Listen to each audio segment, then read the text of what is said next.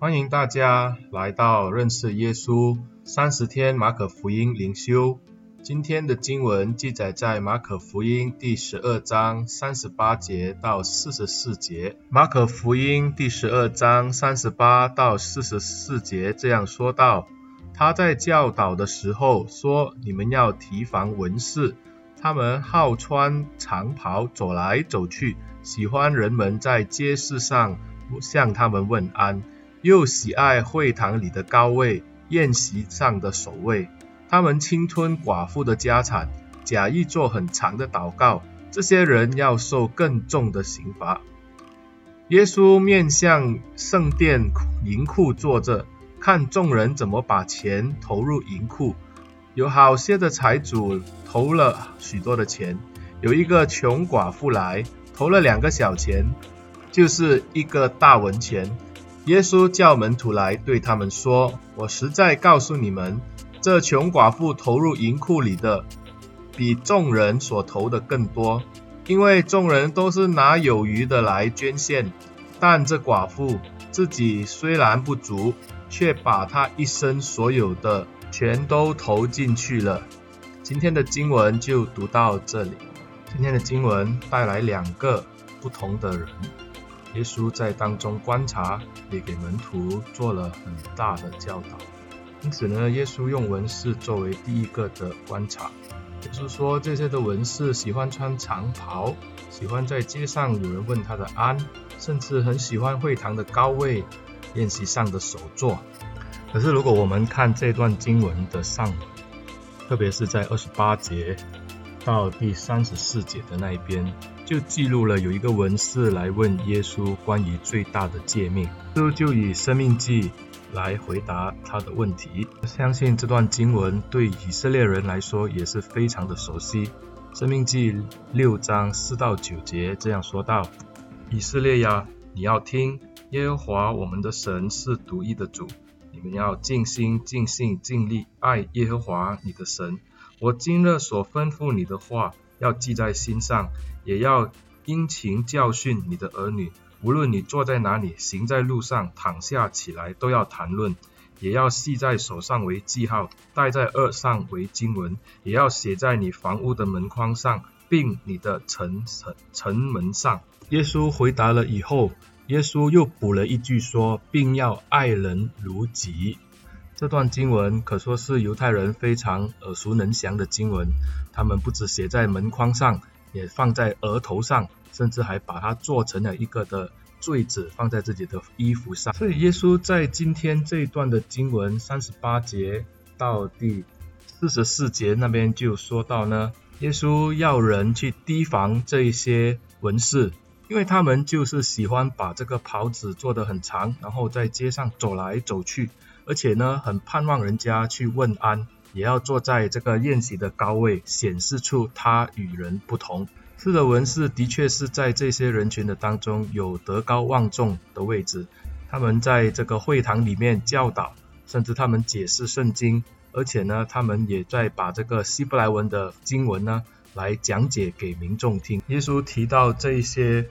文士的丑态呢，基本上就是文士每一天的常态。而这些的会众呢，也很喜欢的接近这些文士，因为觉得可以沾光，而且可以以这个文士所做的为榜样。因此，耶稣就提防他们，特别在文士向耶稣询问最大的诫命的时候，耶稣就借着说要提防他们做这些外表上的假敬虔，而忽略了真正他们要做的事情。这些所谓外表上的假敬虔。带来了最后一句，我们看到耶稣在四十节说什么呢？他们吞没了寡妇的房产，又假装做很长的祷告，这些人必要受很重的刑罚。他们如何去侵吞寡妇的财产呢？有一些的学者就认为，他说当时的文士呢，并非是受薪的，因此呢，这些的文士为了赚取他们的这个生活上所需的工作。所以呢，他们就会以这个被供养就是接受上帝的祝福来欺骗这些的寡妇，而且呢，他还故意有的时候会向这些寡妇收取很多的律法讲解的费用，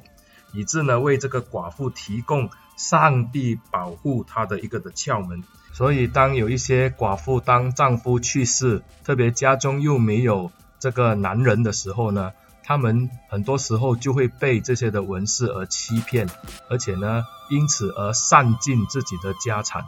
而流落到街头上。所以接下来的那一幕，耶稣在银库里面看人奉献的时候，就显得非常的讽刺了。有一个的穷寡妇就来到库房里面奉献，而把她毕生所有的两个小钱，也就是一个大文钱，把它放在这个库房的这个奉献箱里。以圣殿的地理来看，我们相信耶稣是坐在这个女人院，也就是在这个外邦人院的附近的一个的地方。那边有一个的库房，这个地方呢被称为美门，而且呢在那边放了十三个漏斗形的一个收集这些奉献的这个的器皿在那边。因为这个收集奉献的这个的漏斗器皿呢是金属做的，因此呢有很多的财主呢很喜欢找换这些的银钱呢来奉献，所以财主当他把这些的银币，他的这些的钱币丢到这个奉献箱里，会产生非常大的声音，而会引起周围的群众来观看。因此，以犹太人的看法，就是财富也是上帝祝福的其中一部分。所以呢，当这个的财富放在这个的奉献箱里的时候，他们就会称这一个的响声为赞美上帝的声音。然而，我们看到在这边，耶稣。不以为然，因为在上帝的儿子耶稣的眼中，这些跟那些文士穿这个长袍招摇过市，然后呢，心中是侵吞寡妇财产的情况是一模一样。这边财主所拥有的，而且都是他多余的，他为什么不把这些的钱财去周济穷人，而是要拿到圣殿里面来炫耀呢？这些的文士，若是他们有这样好的这个的律法上的知识，他们不保护这些的寡妇，反而去侵吞他们的家产，这就是一个非常讽刺的画面。而更讽刺的是，这个时候竟然有一个的寡妇，她来奉献。这个寡妇能够献上的的确不多，她拿的的确是当时钱币中最小的单位，两个小钱。他愿意参与在这个。奉献的工作上，他也愿意借着这个奉献来赞美上帝。虽然两个小钱投进去这个箱子里，恐怕连一点声音都没有，但是对耶稣来说，那是最真诚的赞美。看到这里的时候，我们就要回想到上文，当这个文士跟耶稣谈论诫命中最大的一条的时候，耶稣说，除了尽心尽意尽意尽力爱上帝以外，爱人如己。也是一样重要，但是我们看见文士就爱去富人的家，去他的宴席上坐高位，而这些富有的人呢，他们就更喜欢拿钱财出去炫耀，拿去这个的圣殿的里面，放在这些的库房的这个的银罐的里面来炫耀自己的财富，反而真正理解上帝心意的是这一个穷寡妇，自己都没有了，愿意把。她养生的都献上，因此在这边我们看见，上帝看重的不是你奉献的金钱有多少，而是上帝要看到的是你愿意拿出多少来帮助需要的人。很多人用这一段经文鼓励大家来努力奉献，要好像寡妇那样把一生的钱都奉献给教会。是这段经文，它真正的提出了当时圣殿失败的一个的地方。也就是这些被奉献的钱，其实是要来帮助当时在耶路撒冷的这些的穷人。可是我们从经文里面可以看到，外面的街头上还是布满了这一些穷人、寡妇、切腿的、被遗弃的人。而圣殿呢，里面这些的祭司、长老、文士，他们就饱饱的